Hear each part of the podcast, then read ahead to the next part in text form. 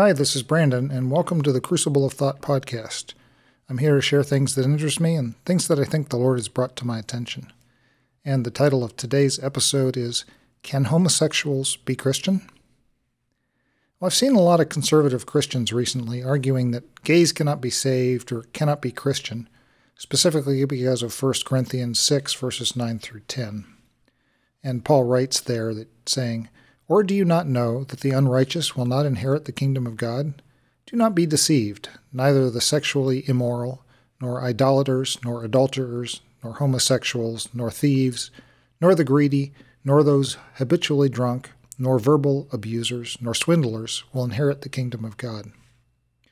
Well, even if one agrees that these verses directly address everyday homosexuality, which I don't, I hope that after looking at the actual text, we could reach agreement that what it says they cannot do is inherit the kingdom of God, not that they can't be saved or be a Christian.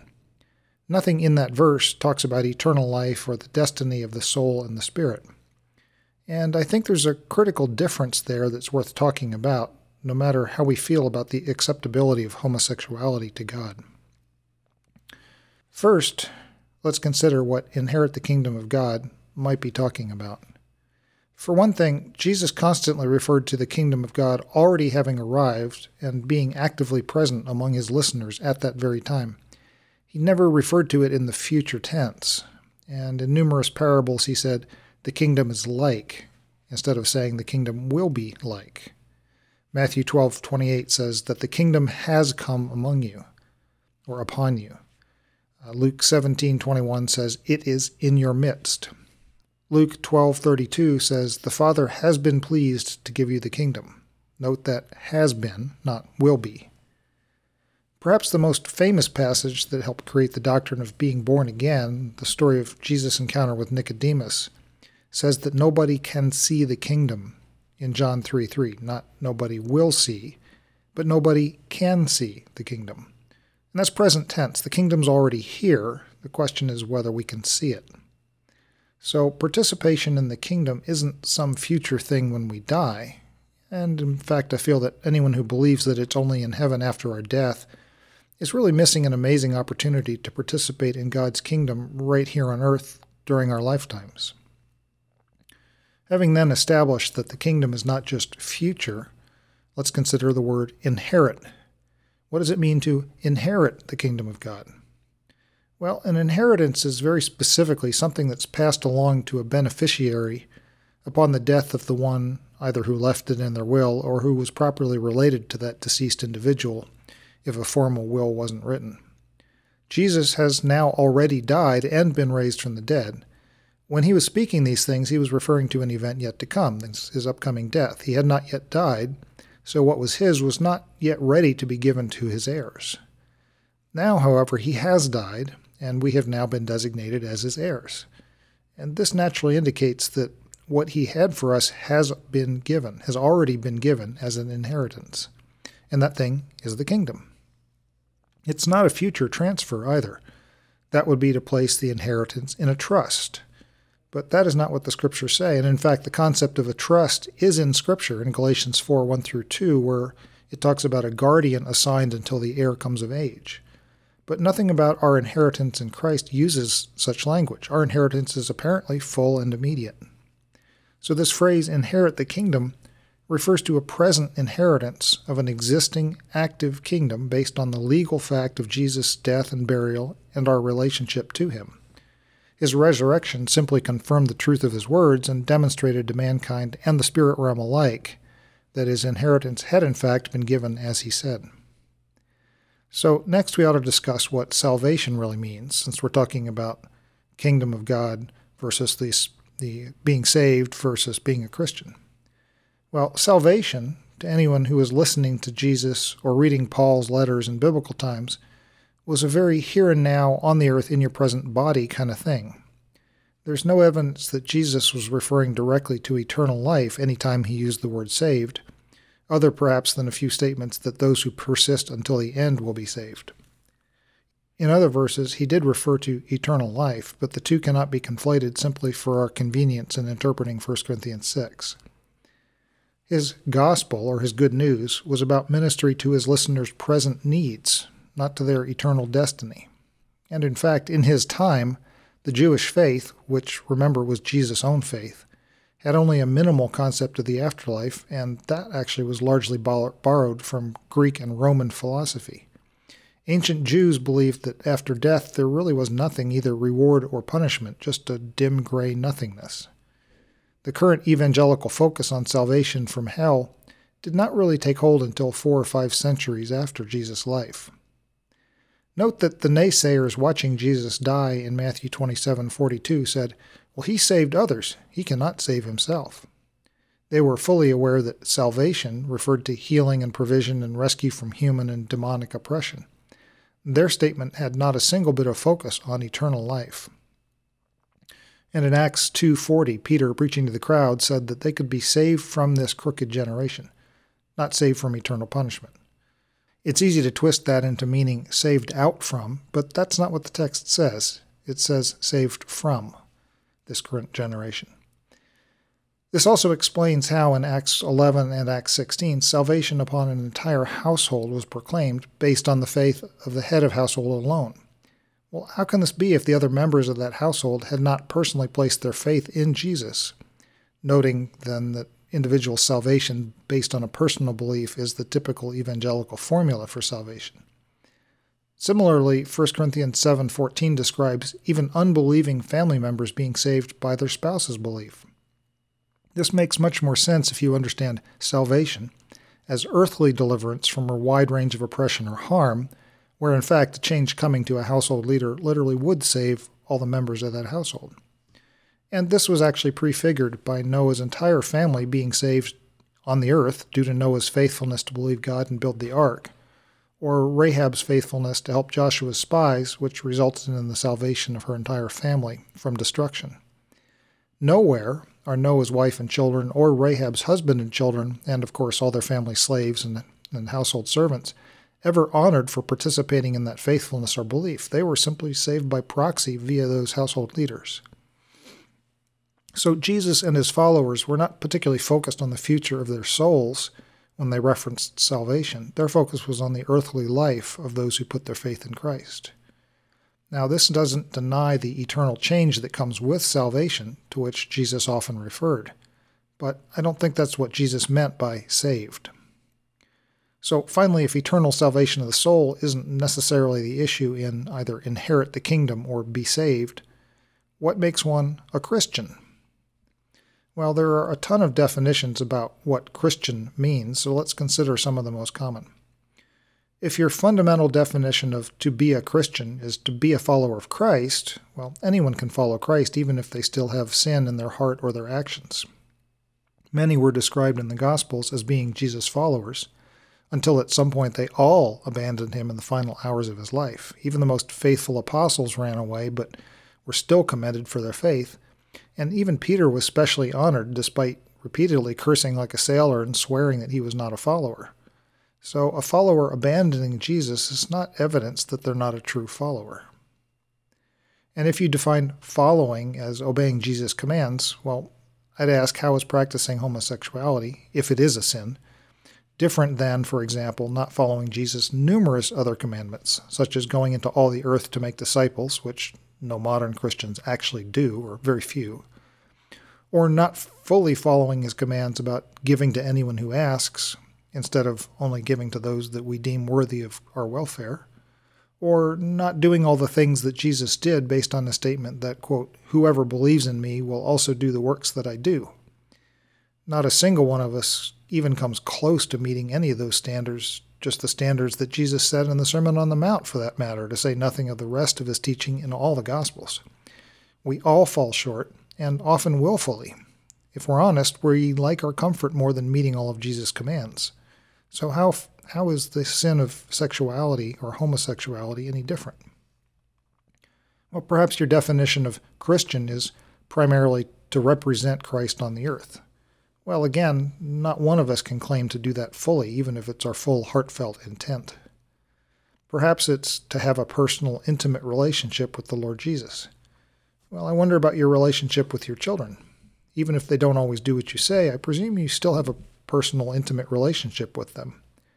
Similarly, Christ loved us while we were yet sinners, and I'm pretty sure that our sin, or nothing else, can separate us from his love. 1 John 4:10 says, "In this is love, not that we loved God, but that he loved us and sent his son to be the propitiation for our sins."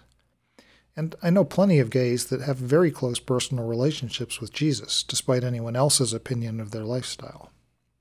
Speaking of propitiation, perhaps your definition of Christianity is forgiven for our sins. Well, that work was completed on the cross, period, full stop, completed. Our acceptance of that work is not at play here. As he died, Jesus said, It is finished. John 19, 28 through 30 says, After this, Jesus, knowing that all things had already been accomplished, in order that the scripture would be fulfilled, said, I'm thirsty. A jar full of sour wine was standing there, so they put a sponge full of the sour wine on a branch of hyssop and brought it up to his mouth. Therefore, when Jesus had received the sour wine, he said, It is finished. And he bowed his head and gave up his spirit. So, did you catch that? All things already been fulfilled. It most definitely does not say, had been fulfilled, but only for those who accepted it. It's just had been fulfilled already. But if you believe that a personal acceptance of Jesus' work on the cross is still required, then perhaps being a Christian is about being justified by God through our personal faith in Jesus, and therefore being declared not guilty. Well, fine, but that doesn't say anything about sexual behavior or really any other sin. Someone who the Lord has not convicted in their heart that a certain behavior is sinful, who truly believes with all their being that they are made right before God by Jesus' sacrifice, no matter how incomplete that may be, and reminder, what we talked about above, where none of us meet that standard. Someone who believes that is justified by faith. Period. End of story. In fact, 1 Corinthians 8:13, Paul specifically addresses those who are weak in their faith and how we should not presume to change that fact, but to honor their weakness by showing them grace. Now, it's definitely true that working out of our salvation and the Holy Spirit convicting of us of our remaining sin that needs to be changed is a lifelong process for all of us but that doesn't mean that we're not already justified by faith. It's already accomplished. It's critical to realize that nothing about being saved or being a Christian is dependent upon our current status or behavior. There are so many verses that talk about our salvation being accomplished and being complete and being solely dependent upon Christ's work on our behalf. Now, of course, God does not intend to leave us in a sinful, immature, incomplete state. It, in fact, it says otherwise in verses like 2 Corinthians 8 6. And of course, uh, Philemon 1 6. He who began a good work in you will perfect it until the day of Christ Jesus. It doesn't stop, but it's going to be completed. And how could any of this be otherwise when every single one of us was saved or became a Christian or began the process of inheriting the kingdom quote, while we were yet sinners. To believe otherwise is to cast off the idea that from Romans 3:10 there is none righteous, not one. In light of this simple fact, how can we not fully accept and believe that anyone can be saved no matter their current state?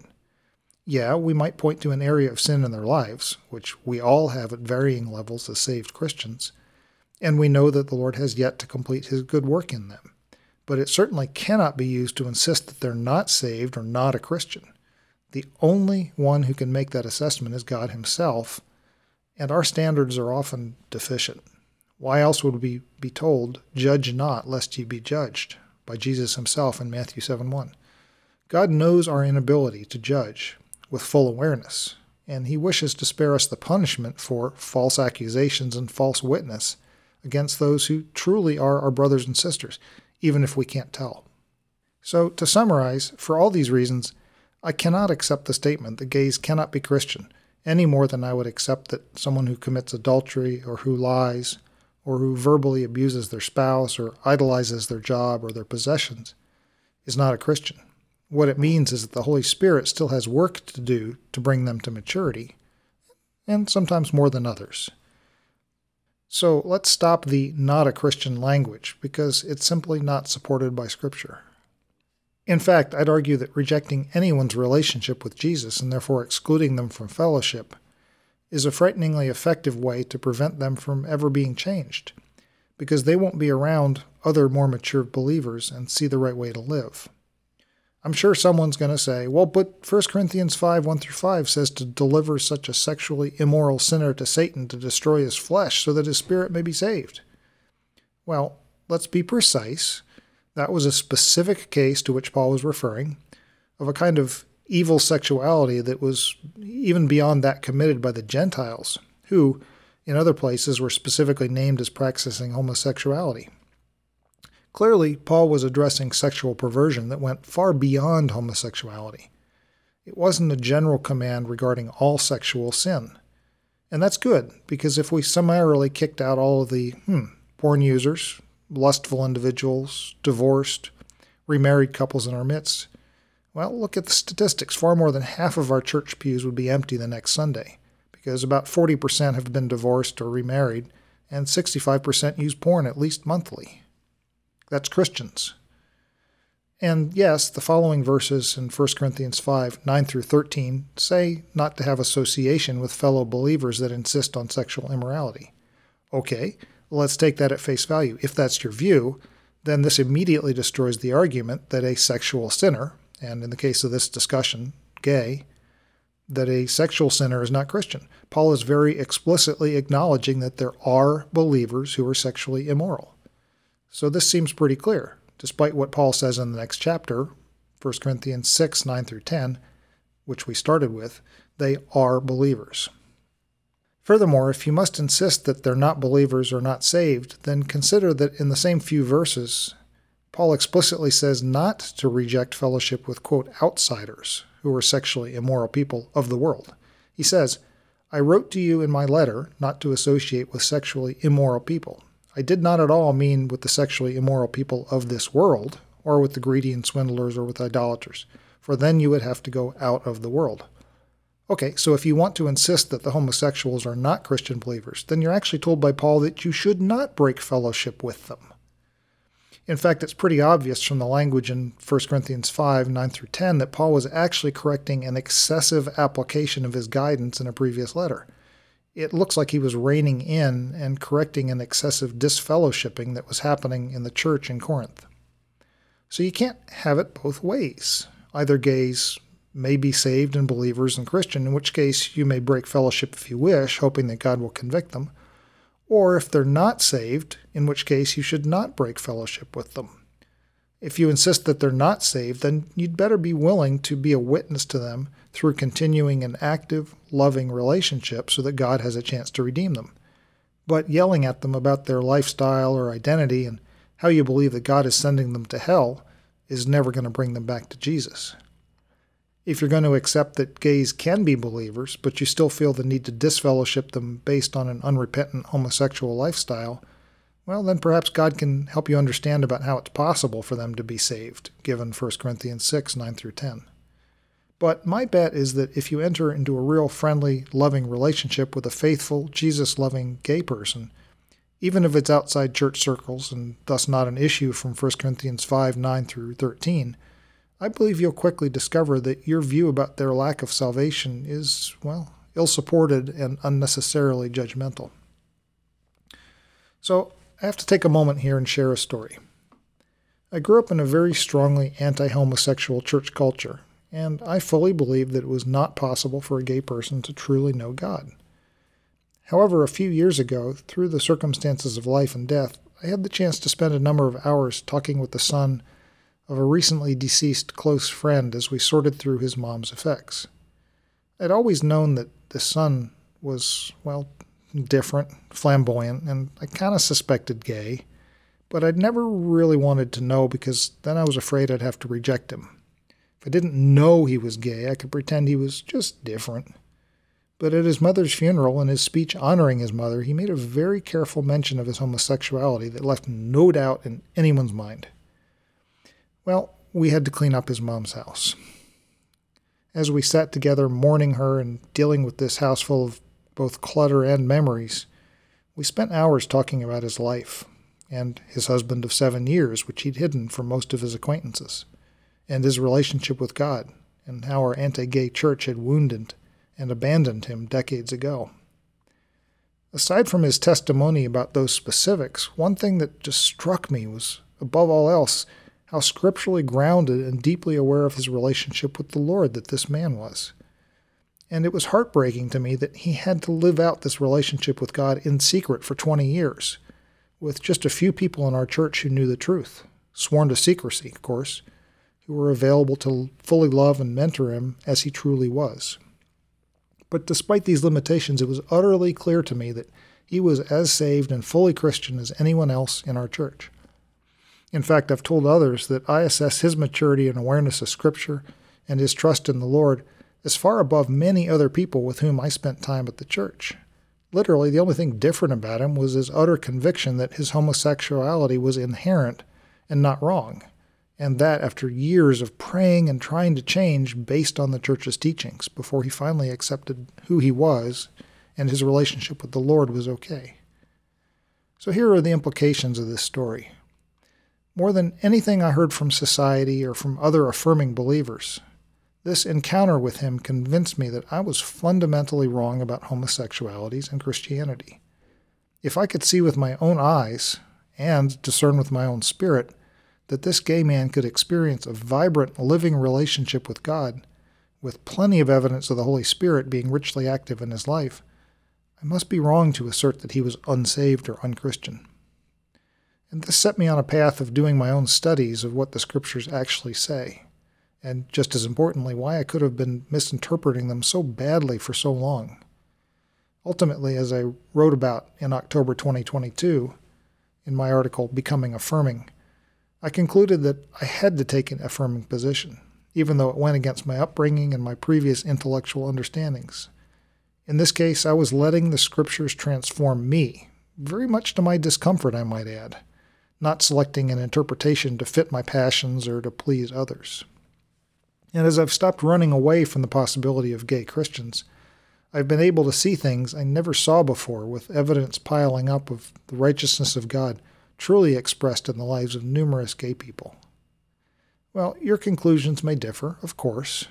You can assert that they're all fooling me and themselves and that they're hellbound according to 1 Corinthians 6, and probably also that I'm convicting myself for publicly agreeing with them.